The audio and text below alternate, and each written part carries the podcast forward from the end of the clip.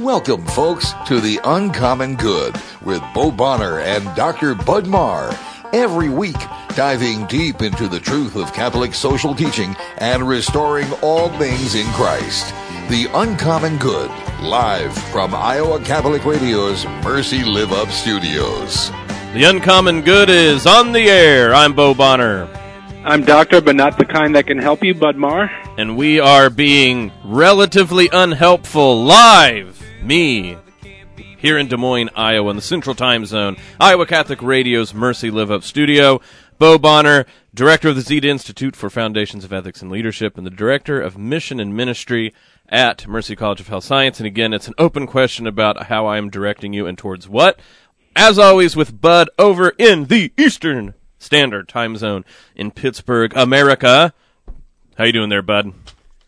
I'm doing okay. Speaking of time zones, it was weird this week because I flew from Minneapolis to Denver, and I thought I had gained an hour like of free living, but then flew to Pittsburgh and lost that hour. So it was all very depressing. A washout in the end. It's just a bunch of juggling with time zones, but it's coming from us as always from the National Institute of Newman Studies, where he is.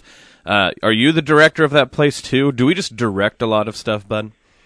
Yeah, when they brought me on, they cut out the term executive, so just director. Um, they knew what I could handle. Part-time director, yeah. Yeah, yeah. No, yeah. Well, uh, so like I said, we are using the miracle of technology to uh, one-two punch you from different time zones. We're here live on Iowa Catholic Radio.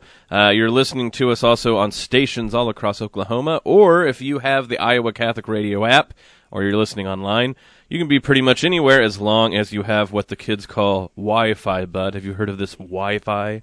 Wi-Fi. I'm still amazed by the magic of Wi-Fi. Like I my myself adjust to technology slowly, so I kind of I can wrap my mind around televisions these days. Yeah. But w- Wi-Fi, you walk into a coffee shop and you can pretty much look at anything. Well, so uh, they also have wireless, like you can power phones wirelessly now. You can charge them. Yeah, you can charge them wirelessly. You just set them on this thing, and I'm just all like, I know that my level of scientific thinking is basically that like magic trolls that are very small carry electricity to different places. I just don't understand how like it doesn't go through your body and, and do stuff to you. But who knows, Bud? This is people are not here for the science of it all. They're here for something else, and maybe maybe they should be very thankful that we're not Bo, Yeah. Bo and Bud, the science guys. No, in class we would do that thought experiment of like if the food supply stopped for a day or the power went out in Des Moines, like how long could you last survival wise? Mhm. At airports, it's really a struggle for who can claim the um, the electrical outlets. That's right. it was a big scramble in the Denver airport. I thought a riot was going to break out because there's just a limited supply of electrical outlets. Yeah, and that's going to have to be your next book. Bud has a book out Yeah. about Newman, but his next book's going to have to be like surviving in airports because you've been flying around and going to a lot of conferences lately. Well, yeah, and I, I tried to warn readers a couple weeks ago that the book ended up being kind of expensive because it's geared towards um, library acquisitions. But I'm thinking of I'm developing an idea of a book giveaway. Ooh. So stay tuned. Right, and so like that's a, a good way to talk about this is um, one way that you can help Bud out sans buying his um, executively priced book Yeah. is you can go over to patreon.com, so P-A-T-R-E-O-N dot com slash ICR, Iowa Catholic Radio, and we have exclusive content that I think has been pretty great. I know that it's me talking and you, but uh, Jeb, do you agree that this is something people want to sign up to? Absolutely. Oh, he said absolutely. His mic didn't work. You're going to have to trust me. Absolutely, yeah. Uh, Patreon's a great source for us to uh, help fund not only Bud Marr and his uh, lack of resources, but also Iowa Catholic Radio. So if you love the programming, you're not saying no to me. You're saying no to God. I like that. Bud's, it- Bud's lack of resources. That's what that's what it says on my business card. It's like Bud Marr, director, lack of resources. Lack of resources. You know who doesn't have a lack of resources, Bud? Well, let me actually put it this way. If you lack one resource, namely print your cartridges, you know where you should go? Tell him, Bud. Cartridge World. It's uh, 801 73rd Street, Windsor Heights, 515-564-7400. And with the 4th of July coming up, I know some of you are going to have some pretty amazing fireworks displays. Print your flyers, promotional flyers. This at Cartridge World. I like that. Yeah, let people know that you're lighting up the sky that night legally, unlike uh, where I live on the south side of Des Moines, where they just pretty much do that any night they feel like it. Also, you lack resources, for instance, an education, a job, a career where you can actually support your families. We got one for you. As always, writ- underwritten by Mercy College of Health Science.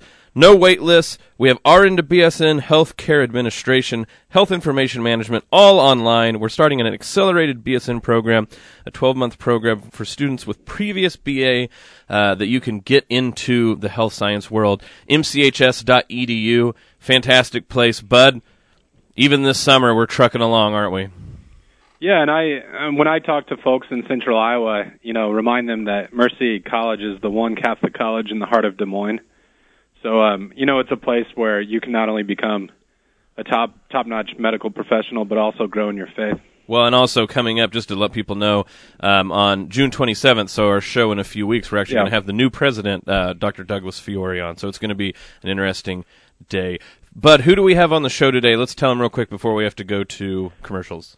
Yeah, so on the show today we have another resident Pittsburghian. Pittsburgh Pal, that's what I'm calling him. Emily Stimpson Chapman. She's um, a Catholic writer here in Pittsburgh. She's published a book called The American Catholic Almanac. She's written recently about um, the intersection between faith and food. So I think it's going to be you, you and I never pass up an opportunity to talk about food. That's right. If only that uh, you know we could all be on the in the same studio, so that she could have brought food. So we're gonna talk about that. Stick around. Just here in a few minutes, we will back uh, be back with another one of Bud's Pittsburgh pals talking about palatable food for your uh, people. This is the Uncommon Good. We'll be back. But if people want to comment on things like uh, my exquisite use of alliteration in that last line, for instance, there's an easy place they can go to communicate with us. That is the Zipwhip line. 515-223-1150, 515-223-1150. If they want to alert us to know that there's a specific question they have for our show, hashtag UCG for the uncommon good. The Zipwhip line. 515-223-1150. But what kind of messages do you want from the folks out there today? What what should we be begging people to show up on the text the Zipwhip line? Oh, I think the topic of food opens up a lot of uh, avenues of exploration. So, um, if you want to let us know your favorite dish, uh, Ooh, or you know, um, what did our Lord like think about these matters? there you go. A lot of good questions. So the Zipwhip line. 515-223-1150, hashtag UCG. Tell us what you like to eat and why. This is the Uncommon Good. We'll be back with Emily Stimpson Chapman after this break. Thank you, construction professionals, for your support of Dowling Catholic Sports 365. Construction Professionals is a family owned business dedicated to our customers. Whether designing, building, or renovating, we are here to better serve you. CPCustomHomes.com. Support for programming of Catholic Women Now partially provided by Farm Bureau agent Cindy Schulte. Cindy Schulte on the web at cindyschulte.com, 515-226-2111. Cindy and her team know health insurance. Programming support for Catholic Women Now is provided by Iowa's injury attorney, Fred Haas. For over 30 years, Fred Haas has helped injured Iowans recover financial, physical, and emotional losses from car, truck, and motorcycle accidents, work-related injuries, and injuries due to negligence. Most importantly, providing the professional, personal, and responsive legal counsel that everyone deserves. Fred, double D, Haas, double A. The Des Moines Law Offices of Fred Haas. While we have time, let us do good. Get to know Dowling Catholic High School at its annual open house for prospective students on Sunday, November 6th from 11 a.m. to 2 p.m. Families can take a tour of the renovated school led by a student ambassador, meet the teachers, gather information about student organizations, speak with the athletic coaches, and learn more about financial aid opportunities. There are games to play and prizes to win. It's a fun day for the whole family. For more information, contact Tasha Eichheid, Director of Admissions at 515-222-1025 or log on to dowlingcatholic.org. Preparing leaders for life centered on Christ. Thank you, Caldwell Parrish, for underwriting Iowa Catholic Radio. Conform to the wishes of the deceased and to Catholic liturgical burial traditions. Caldwell Parrish Funeral Home, Des Moines' only Catholic owned and operated funeral home. CaldwellParrish.com.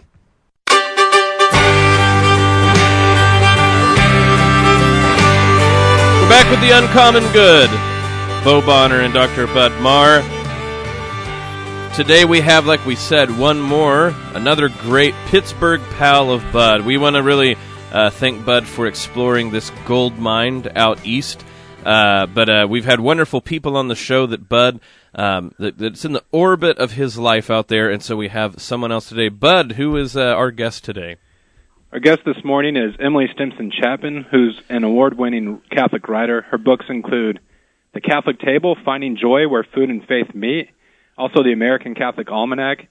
Chapman writes regularly about faith, hospitality, and food at her blog, thecatholictable.com. Uh, Emily, thanks for being with us this morning. Oh, it's great to be here. Thanks for having me on. So I'm kind of curious. Bo and I, um, we uh, a couple years ago met Jeff Cavins, and he told us about this ministry that he has, where he does missions at Catholic parishes. But preceding the talk, there's um, like a barbecue truck that shows up, and and this got our wheels spinning, like the different angles that you could possibly have, like sort of teaching people about the faith. I'm curious with your own path. How did you start uh, writing about uh, food, food and faith? Well, for me, um, my coming back to the Catholic Church when I was 25 uh, was concurrent with me uh, overcoming an eating disorder. So I had struggled with anorexia for about six years at that point, and I, I was doing better, but was was still backsliding, really struggling to have a have a healthy understanding of my body and what it meant to to care for my body and feed my body. And when I came back to the Catholic Church and was just reading like a crazy woman, because mm-hmm. that's what I do, uh, discovering more about the church's teachings on the Eucharist and the theology of the body, and really having a sacramental worldview, you know, a world where you see matter as, as grace, as something created by God and loved by God, that transformed the way I saw food. It transformed the way I saw eating. And so for me, the Catholic faith and food and God's love and the love we show to one another, it's all been bound up together for a really long time now. Yeah, and reading your blog this week honestly was making me hungry because uh, yours is the first Catholic blog that I've come across that touched on the importance of eating cheese. So this really warmed my heart. I want to thank you for that. But um, I really love that that kind of story that you tell. How did eating cheese change your perception of yourself in relationship to God? Well, you know, when I was so I was 25 and I was had just come back to the church, and I went on my first trip overseas. I went to visit a friend of mine who was from Wales, and for years I had been eating like fat-free cheese. I'd been eating all these hmm. horrible, you know, non-fattening, non-caloric food products. And when you don't eat good food for a long time, you start to think it tastes okay, like fat-free ice cream right. and tofu. Like you get brainwashed you kill your taste buds. So I went over to Europe, and in Wales, her mom kept serving us these amazing cheeses, and it was like fireworks going off in my mouth. It was like I didn't know cheese could taste so good. I'd forgotten so much, and really through those types of experiences. I was starting to see how food is a sign of God's love. Like cheese doesn't have to taste awesome bacon doesn't have to taste awesome. You know, there's all these things that don't have to taste great. They don't even have to exist. Like we could just be soaking up our nutrition from the earth and rain like plants do. But God filled the universe with all these tasty treats that we need to eat in order to be properly nourished. And I mean, that's just a sign of his gratuitous love, just a total gift of delight that he has bestowed on us. And so when I eat cheese, it's hard to, you know, not remember how much God loves me. Hmm. Emily, this is yeah, this is this is great. This is Bo over here. I I've made a similar point about birds. Like they could just burp at each other for mating calls, but God has made them like sing songs, right? Um, you know, he he he's he's he's he goes overboard in a way, right? And I, that's what's so great about him is he goes overboard. And in food, this is awesome. The thing with me with cheese, because um, I actually I'm an oblate down at a monastery, and they didn't become beer monks or uh, uh, coffin monks; they became cheese monks. And oh, uh, good monks. yeah, good monks, right? So they make a really nice gouda. And what I thought was really appropriate about this is, of course, cheese is is very much, and anything really that you have to ferment. Um, another way that it reflects the glory of God is it's all fermented, right? So it has to sort of go through a process of death before it's resurrected as the thing will eat. And and that's what I love about cheese, right? Is it starts out as milk and it ends up in yummy cheese, but you don't want to mess with it in the middle, right? It's an it's an absolute smelly mess in the middle. But at the end, it comes out reborn as something like you said, absolutely wonderful. And so even things like, you know, cheese, kimchi, beer, uh, it's funny how so much of what humans figured out is how to let things rot well into perfection. And I, I kind of think that that's a, a lesson that even food and how it comes about can teach us about how we live our lives just just dwelling on how is it that we got cheese. Like i'm always like who's the first person who figured out cheese? And the answer is a very lazy person. No that's awesome. You know and that really that's part of the sacramental worldview too. I mean as catholics we are called to look at everything in creation and realize that it's teaching us something about god. It's teaching us something about ourselves. Like the entire created world is an occasion for grace because there's always lessons just like that contained within it. My husband came in the other day and he said, you know, I just realized that there is cuteness in God. I was like, what? God cute? I don't usually think about that.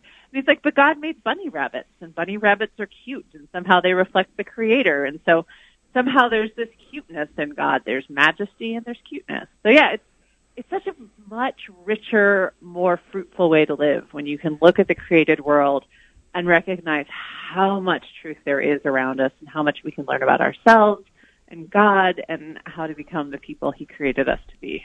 Well, this also reminds me. I was I was looking up an old timey um, like act of devotion or act of love towards God. You know, the sort of prayer um, where you you you state the fact that I'm going to have faith in God or I'm going to have hope or love, and this act said something to the effect of God. I I know that you are happy in yourself and it was one of those deals where, you know, we're always thinking that, you know, he's making us happy or we're going to be happy if we find him.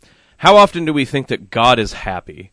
That God himself, like if he's going to be the, yeah. the, the, the being we say is, that he's happy and that he has delight. And once you get your mind wrapped around that, it starts to make sense that he does exactly what you're talking about. Like we have to have food, we have to um, regenerate our energy in order to do things and on one hand, right, he, he, he does that, he, he, he, he puts it both ways. Something must die so that you must live. But on the other hand, this is full of delight, this refueling that, like you said, could be stripped of all sort of wonder and awe. He fills with delight. Why? Because he is happy in himself. And um, I just, uh, frankly, that, that kind of blew my mind to think about it that way.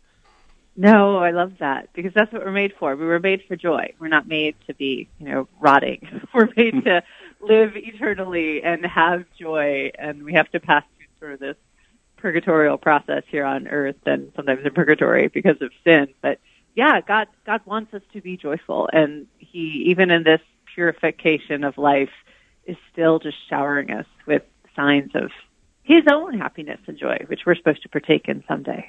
Well, and Emily, one thing I really liked about your blog is um like it gets into this theological exploration that we're doing this morning but there's also a lot of brass tacks that I found there and just like really helpful advice about things that we face every day.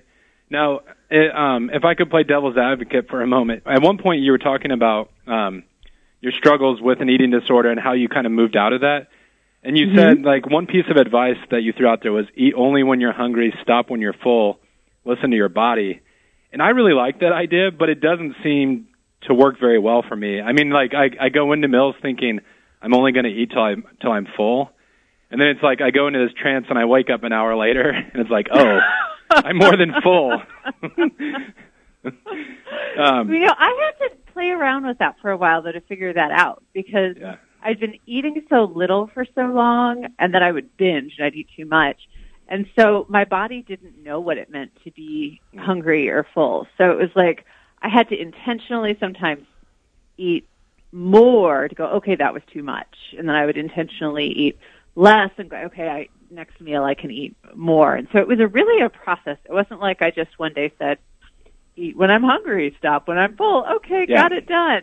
It was, it was an ongoing process and it took a vow. Like I had to make a vow to God, not just like, okay, I'm going to do this, but all right, Lord, I am solemnly committing. I want to care for my body like you want me to care for it.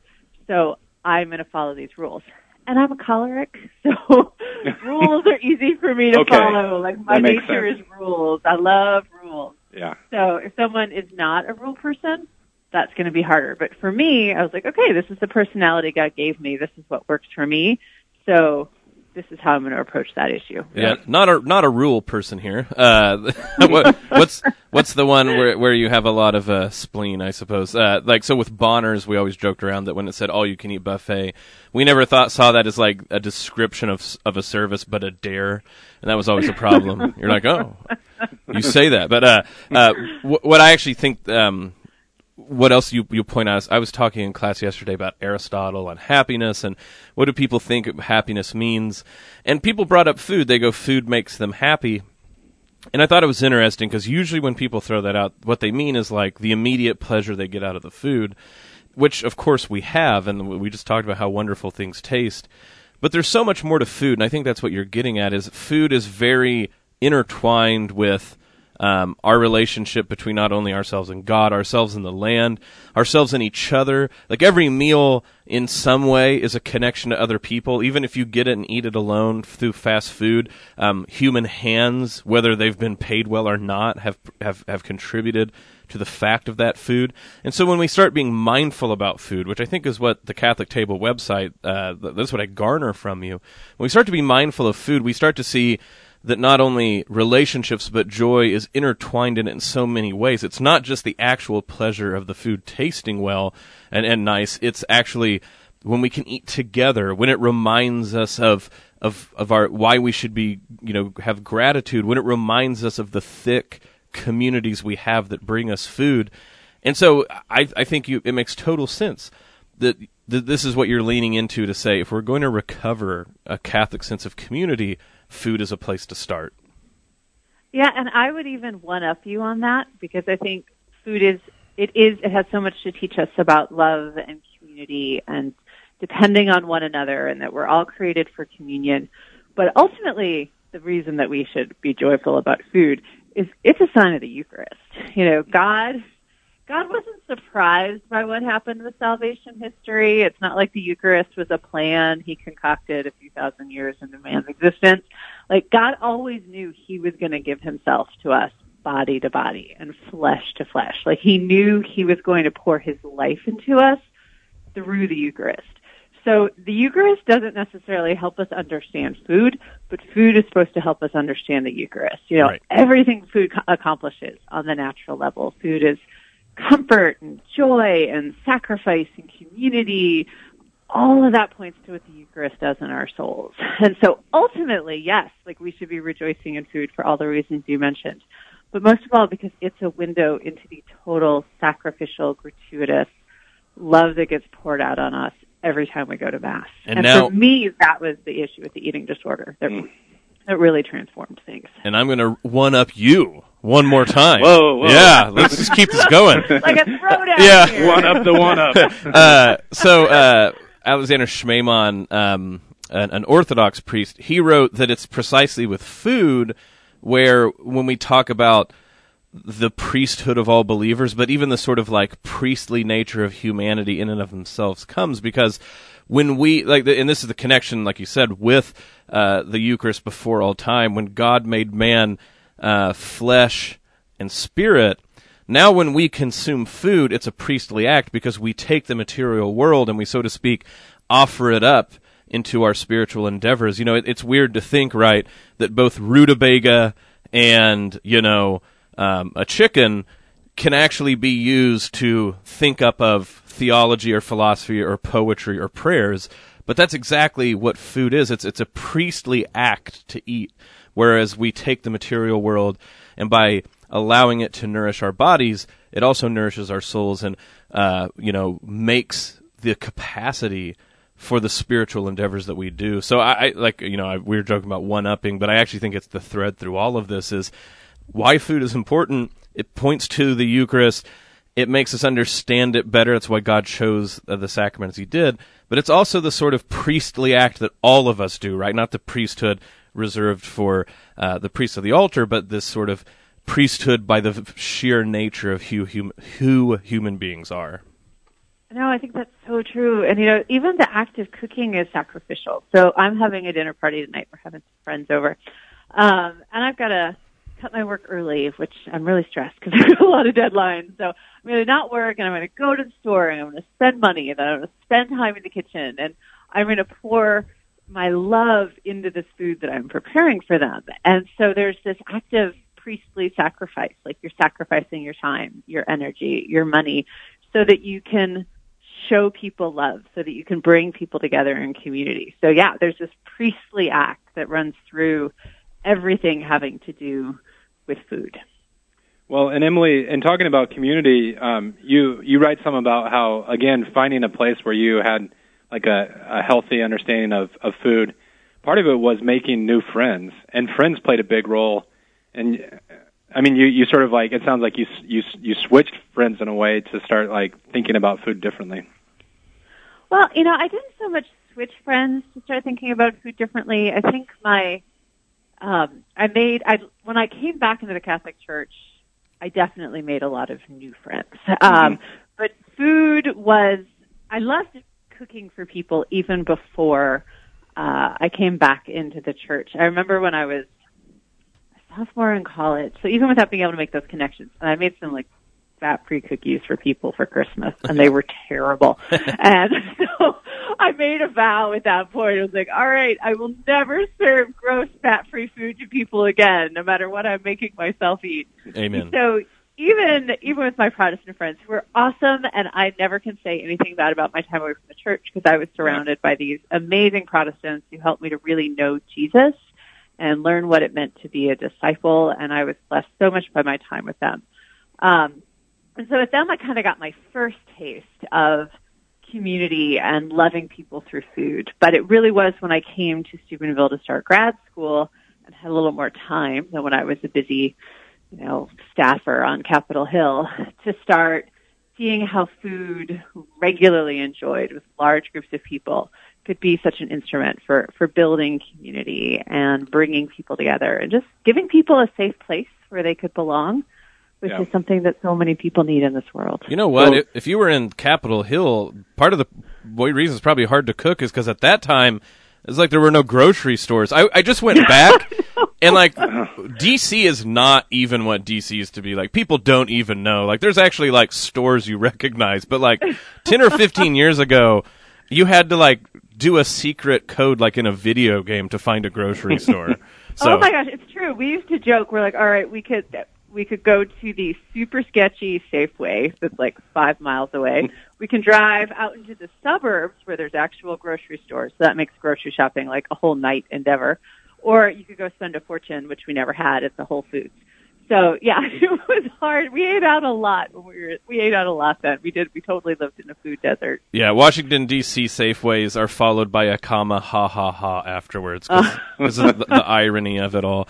Um, we're coming up on the break, but like I, you know, I, I, throw that out there. And sorry, but I think I interrupted you. You can. No, no, it's okay. Um, what I I think that's interesting about this, I, I know we're joking around about D.C. Uh, but I do think that there's something about that is when you start having even something like the grocery stores are all in satellite communities. Um, there's not some place you go and get to know people. Again, w- we start dissecting how food works, and then we start realizing that we're actually even truncating some of the the experience uh, that goes into making food. Like, how many people know their butcher anymore? But used to, that was. I mean, I- I'm sad about this because I would love to know the guy that like cut steaks because then I would like be his friend and and I'm imagining that I would bring him booze and he would give me better cuts of steak. You see, that's but uh, you know, I'm joking around, but I think that that comes into it too. We don't even have friendships uh, in that regard, and so it being in a food desert matters for what you're talking about. It does because we're disassociated from how our food comes to us. I mean, there's so many people who don't have any idea really where cheese comes from. Like they don't know that it's the cow's milk that makes the cheese. Um, or all they're doing is buying frozen foods. And so there's no joy of cooking. There's no sacrifice in cooking for others. So huge lessons about food are being missed because of this fractured, overly busy, consumeristic, detached from the land, detached from craft culture that we live in. So I, li- I like the way that Emily put it a few minutes ago when I said switching friends, and she said no, it was more like expanding friendships and like a thread that I hear in the conversation as well is like this really like something like cooking the sacrifice that you make there can be um, a form of evangel- evangelization, like forging these friendships, and maybe that's what we can talk about when we come back, like this kind of how how even like the sacrifice of cooking can stand out in our culture that has these kind of gnostic tendencies. That's right, and I'm going to have to make the sacrifice to say we have to go to break. When we get back, we'll follow up uh, exactly on those sort of issues. This is the Uncommon Good. We'll be back after this break. Friends, if you want to comment on the show, like I said, we always have the Zipwhip line. 515-223-1150. Just hashtag us at UCG for the uncommon good. Also, if you'd like to leave comments, we have Iowa Catholic Radio as our Facebook page. We also have at IA Catholic Radio as our Twitter handle, at IA Catholic Radio. You can also sign up for our bi-weekly e-newsletter, mailed every other Wednesday, complete, easy to navigate, navigate source for station headlines, event registration, program highlights, and more. Only two emails per month, so we do not bombard your inbox at all. But like we said, you want to tap in, talk to us. We'd love to hear from you. All those different venues. This is the Uncommon Good. We'll be back after this. Support for programming of Catholic Women Now partially provided by Farm Bureau agent Cindy Schulte. Cindy Schulte on the web at cindyschulte.com, 515-226-2111. Cindy and her team know health insurance. Thank you, Caldwell Parrish, for underwriting Iowa Catholic Radio. Conform to the wishes of the deceased and to Catholic liturgical burial traditions. Caldwell Parrish Funeral Home, Des Moines' only Catholic owned and operated funeral home. CaldwellParrish.com. Support for the Uncommon Good is provided by Cartridge World. Cartridge World is an industry leader delivering high performance printing products that help you save time, money, and print great. Perfect for businesses, home offices, college students, or busy moms trying to find affordable printing supplies, including ink, toner, paper, or printers. For business customers, pickup and delivery are available. Products are guaranteed or full replacement. Cartridge World, your low cost, environmentally friendly printing experts, 801 73rd Street in Windsor Heights, 515 564 7400, and online at cartridgeworld.com. Grail Contractor serves Des Moines and Central Iowa for all earth moving and excavating needs. Family owned since 1959, Grail Contractor will complete a project you can be proud of, on budget and on time. Grail Contractor, 515-221-9669 or grailcontractor.com. Thank you, Big Red Q Quick Print, for underwriting the sports report. Family owned and operated since 1980, Big Red Q Quick Print is a full service print shop ready to help you with all your printing needs with speed and accuracy. BigRedQ-Des Thank you, Golden Rule Plumbing, Heating, and Cooling for sponsoring my show. Jon Leonetti in the morning on Iowa Catholic Radio. Golden Rule, servicing Des Moines for over 15 years. They obey the rules to live by, especially the Golden Rule. Online at goldenrulephc.com.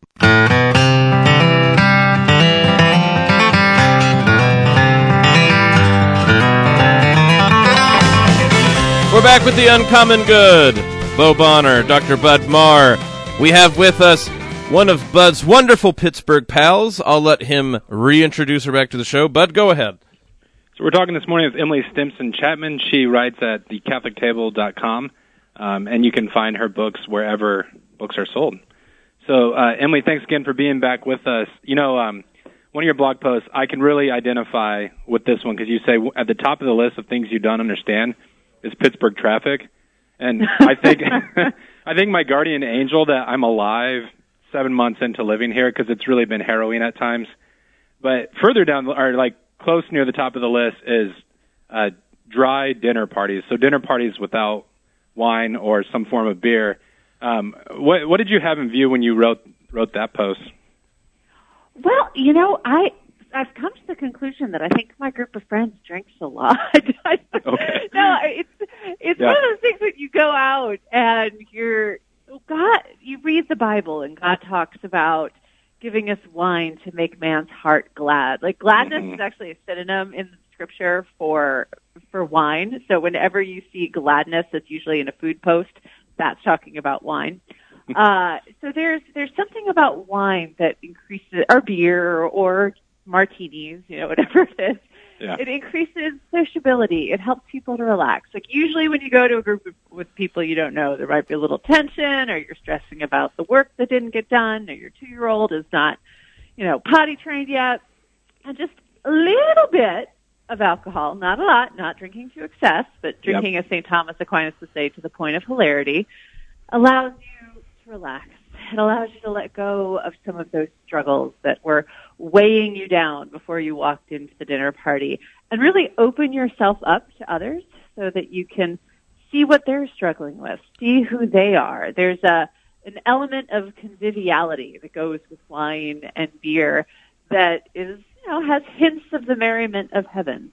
Hmm. See, as a as a as a convert and who grew up Southern Baptist, two two two texts that I almost that I, I, I and we read the Bible all the time growing up, but two texts I was surprised when I was considering becoming Catholic. One is John six, uh, and the whole you know Eucharistic discourse. I'm like, how did I never notice that? But then the other one was exactly the psalm you're talking about. And I was like, what's this about? Or is it Proverbs? Either way, it was like, what's this about wine gladdening the hearts of men, mom and dad? That doesn't that doesn't seem to work out with teetotaling.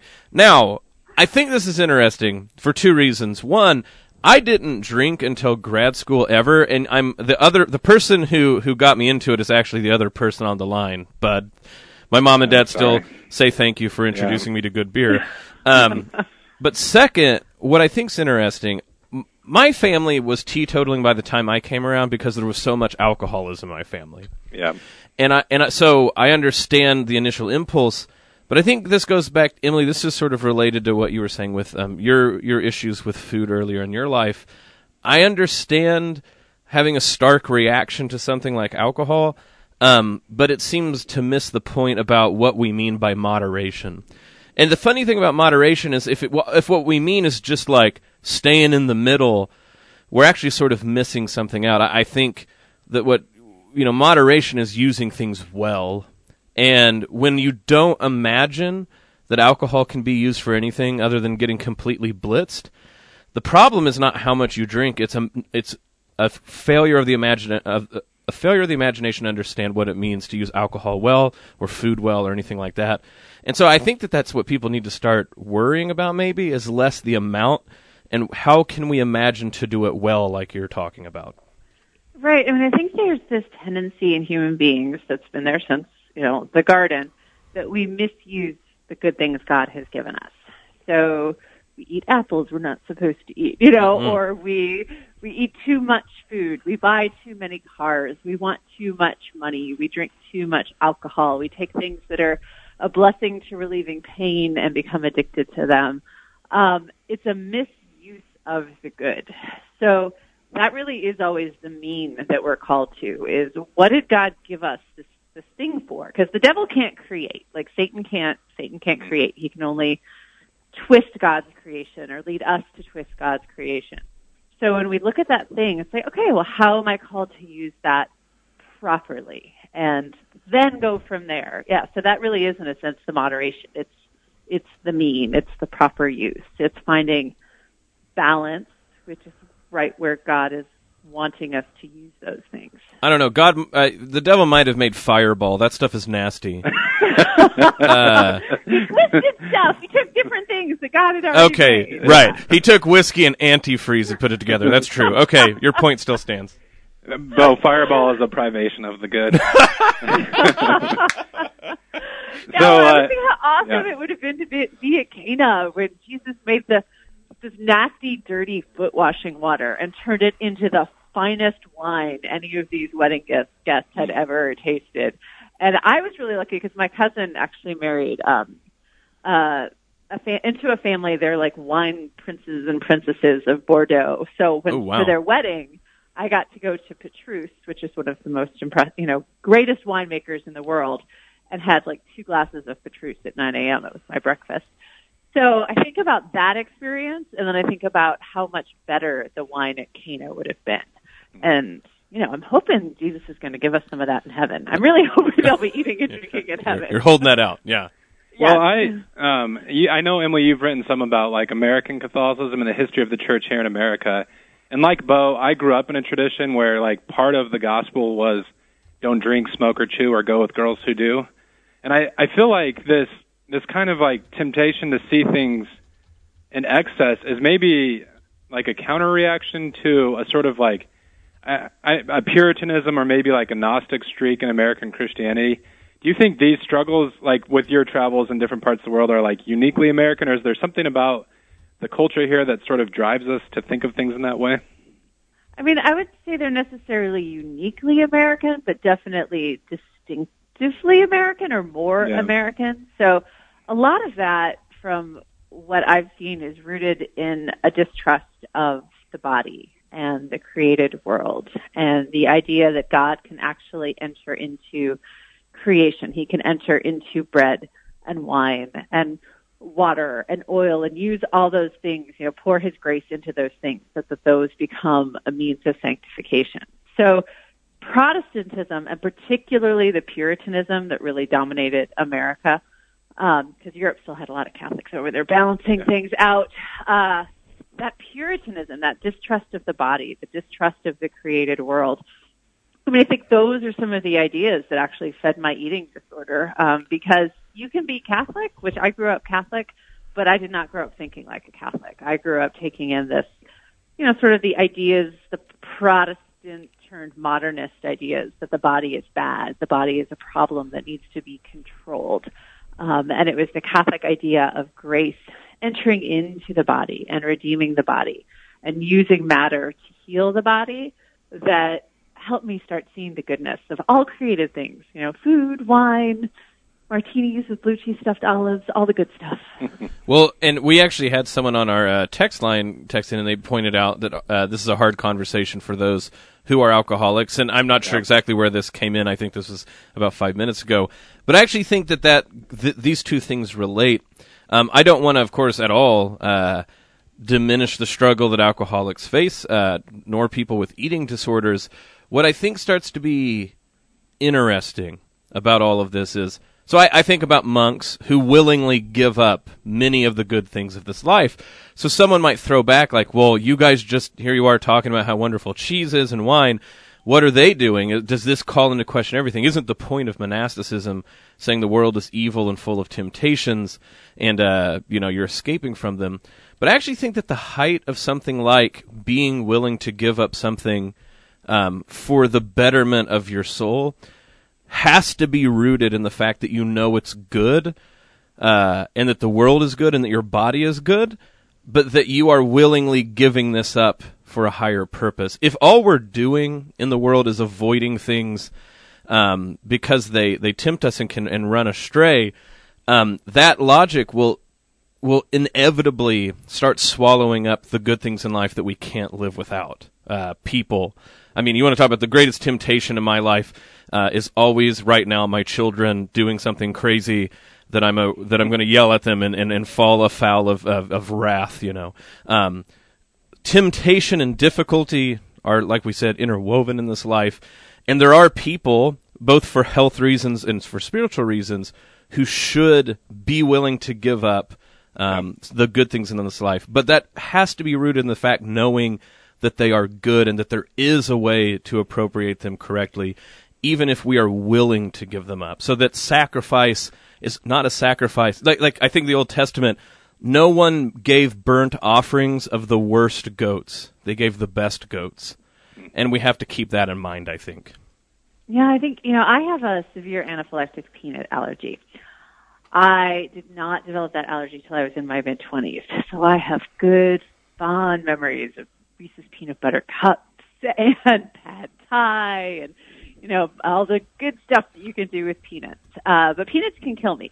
So I can't have peanuts anymore, uh, is one of the just realities of living in a fallen world. Some of us have broken bodies. Some of us have little kinks in our spirit that God is going to be working out for the rest of our life. And so that means we have to deny ourselves sometimes things that are good in and of themselves but aren't good for us. So peanuts are a great source of protein, have all sorts of good things to offer most people, but they're not good for me. I don't deny peanuts goodness, even though, you know, I know it could kill me. I just recognize that my body is broken, and so I don't get to partake of that goodness now. And I think it's similar to that with, with alcohol or somebody who has celiac disease and ha- can't have cookies and scones made of wheat flour.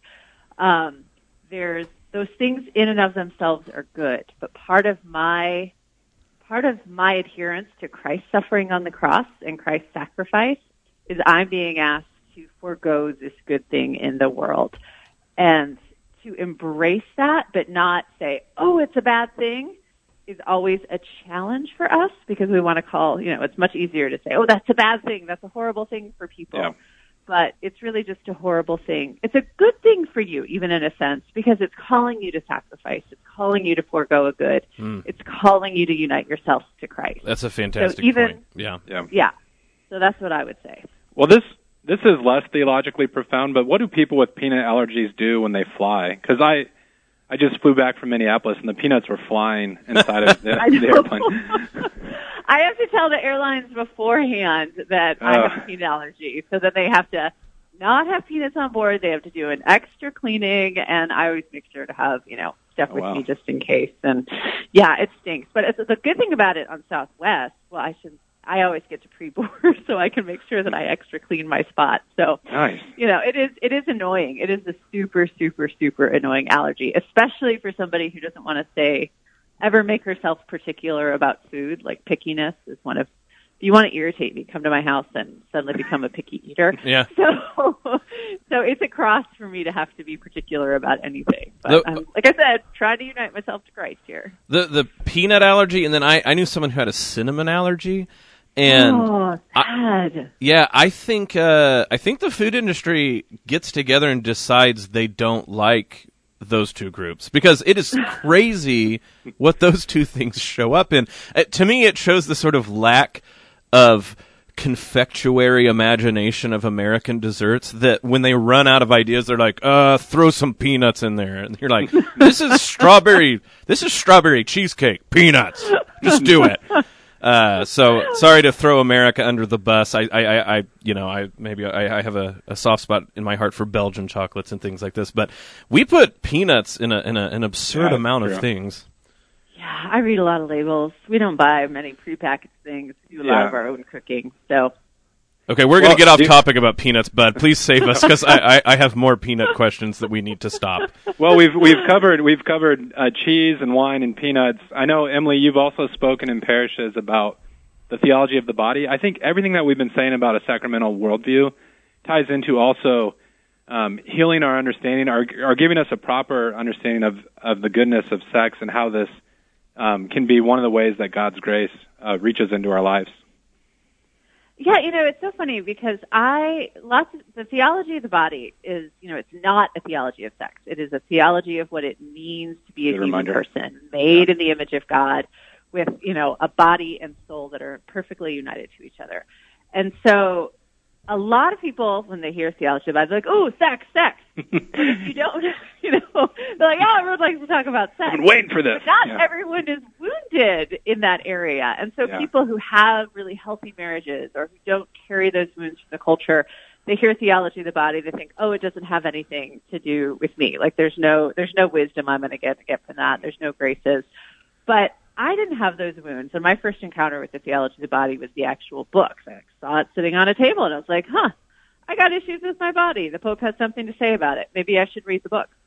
And reading that book was such a profound encounter with grace for me. It helped me understand what it meant to be a woman, you know, with strong opinions and that that was okay. It didn't make me less feminine. It helped me to understand how I was called to love and give. And most of all, it helped me to see how precious my body was, not because of its size or its shape, but mm-hmm. because of what it allowed me to do in the world. And so whether you are struggling with, you know, thinking your identity is wrapped up in your the money in your bank account or the purses hanging in your closet or if you are you know struggling with your nature as a man or as a woman whether you're struggling with infertility whether you're struggling with you know so many different issues the theology of the body has something to say about that because it has something to say about it what it means to be a human person and the goodness of that and the purpose of that so yeah so all this is tied up with that Well, I wanted to also say thank you because uh, I agreed with you when you said you read the, you know, the actual sermons, the theology of the body, and then uh, read a certain really popular person. We don't need to make a big deal about it, but and you were like, "Did we read the same stuff?" Because I was like, "Thank you." I felt exactly the same way. Uh, the, the other thing I'll throw out because we're running out of time is. Um, We need to talk to the people who make theology of the body books and point out that people don't need to smile so much on all the covers. Like, settle down with the the really, you know, like like their face muscles have to hurt smiling. Like the the the, the message is good enough without you needing to oversell it. Um, That's right. I put food and like cute. Like, pic- was a Picasso picture on my theology of the body book. See, so like- I'm, I'm going with you there. That's right. You're already, yeah, you're you're already uh, uh, an all star on this show. We need to have you back, and we can just talk about, we can just go r- r- rifle through book covers and talk about whether we think they help uh, the faith or not. well, that sounds like a fantastic episode. yeah, just an hour of just uh, hate talk on book covers. Because, and I want to tell you. I- And I need to wrap up, but I could totally do that because I, I could, there's not a day that goes by in a bookstore that I go, "Who chose this cover?" Uh, so, uh, any rate, listen, it has been fantastic to have you on. I, I always knew that if someone wanted to talk about the intersection of faith and food, that I was going to be on board. Uh, but this really hit it out of the park. This has been fantastic, a lot of fun. We have to have you back on at some point, maybe s- around some of the big uh, foodie type uh, holidays. Maybe maybe having you on around Thanksgiving and stuff like that would be Oh, a, yeah. a real treat. Does that sound good? That's like my wheelhouse. Sounds great. All right. Well, uh, thank you so much for being on the show. Um, just one, or one more time, can you tell people if uh, they're interested where they might find more of your work? Yeah, they can go to thecatholictable.com and you'll find me blogging about food and houses and uh, the adoption process we're currently in, and uh, also be able to see all of my books there. Well, thank you so much, Bud. Uh, you, you're doing a great job getting some great catches out Pittsburgh way. Uh, so thanks for uh, getting Emily on the show for us. Yeah, buddy. thanks, Emily, and tell Chris I said hello. I will. It was Okay. great talking to you guys. Yep. Bye bye. Well, Bud, another show wraps up, and I am maybe the hungriest I've been at the end of the show in a long time. No, I think uh you know when Emily was talking on the show today, I was like, man, when we talk about catechesis, like sometimes sometimes we overthink things. Like I bet if we got teenagers just talking about like cheese and you know, uh and getting into some of these topics, it might be a nice foray, uh, foray into the faith. Yeah, um, I, I I think mean, you have to be careful what topics you bring up, but theology of the body, comma and cheese. Yeah, I mean I, that's that's already a more appealing book, I think. Well, uh, you were talking about your hate for book covers. Mine is like got this spiral staircase on the front. Did you think that was? I I actually chose that. No, no, I thought that that would make sense uh, with, with what you were talking about. The change often, and you're progressing up the stairs and everything like that. If you would have like shown one like with two people lovingly looking over into their eyes, overly smiling, I would have been like, "Bud, you're that's that's not Newman, buddy." No, it was either staircase or like Rowan Williams dressed up like a druid. no comment. Yeah. I don't even know where to go on that one. Sorry, I didn't mean to kill the conversation. Oh, you, we're, we're the, just blame it on the peanuts. You, you Yeah. had some peanut, too many peanuts on the, the mini plane rides you've been taking. Oh, well, this was a fantastic show. Uh, already wrapping up like uh, uh, always too early. Uh, this is the uncommon good, uh, and again for Bud, I want to thank our guest Emily. Thank you for listening. Thank you for the listener who wrote in on the text line. Uh, this is the uncommon good. May Jesus Christ, the Prince of Peace, reign in our hearts, in our families, in our city, our state, the entire nation, hemisphere, the entire world, galaxy. This has been the uncommon good. God bless, folks, and we will see you again in a week. Take care. So, Bud, if people want to get connected to our show, if they want to be a part of what's going on at Iowa Catholic Radio, we've discussed how you can text in 515-223-1150, Zipwhip line. Social media, Iowa Catholic Radio for Facebook, at IA Catholic Radio, our Twitter handle. In Tune, our bi-weekly newsletter. Uh, we got events coming up. We're going to have a wine collection party here in July. We have Iowa State Fair booth August 9th uh, through 19th. Christ Our Life conference coming up in September. All sorts of things you can do. But throughout the day, how can they be a part of our ministry? I would encourage our listeners to think about Iowa Catholic Radio as even a way to structure their prayer life. So each morning at 5:30 a.m., uh, we pray the Rosary together. The Angelus is at six, and then later that evening, 9:30, you get the Rosary followed by a Gospel reflection with Monsignor Larry Beeson, who's just a, a wonderful, amazing priest. And it's great to have friends of the station out like that in the diocese. And even even going further, and I, I agree with Bud. Like the, one of the reasons that we, we do what we do here at Iowa Catholic Radio is so the message of Jesus Christ uh, is on twenty four seven on the dial, can penetrate walls, prison walls, house walls, all these uh, walls that people can hear us at any time and listen to an encouraging message of the Lord or pray together. Um, but also, the ministry is not just the people talking on the radio, the people behind the boards, or the people behind the desks. It's also you. And if you appreciate what's going on here, if you want to be a part of the ministry of Iowa Catholic Radio, um, we're a nonprofit and we take donations all year long. We appreciate your donations because that allows you to be a part of the ministry in getting the word out, reaching people with the word of Jesus Christ. Like we've said at the top of the show, we have a Patreon account, Patreon, P-A-T-R-E-O-N dot com slash ICR for Iowa Catholic Radio. Um, the idea here is if you become a donor for just $5 a month, you can hear exclusive content from, uh, right now it's Bud and I, but uh, maybe we can get other people um, at the station doing things as well.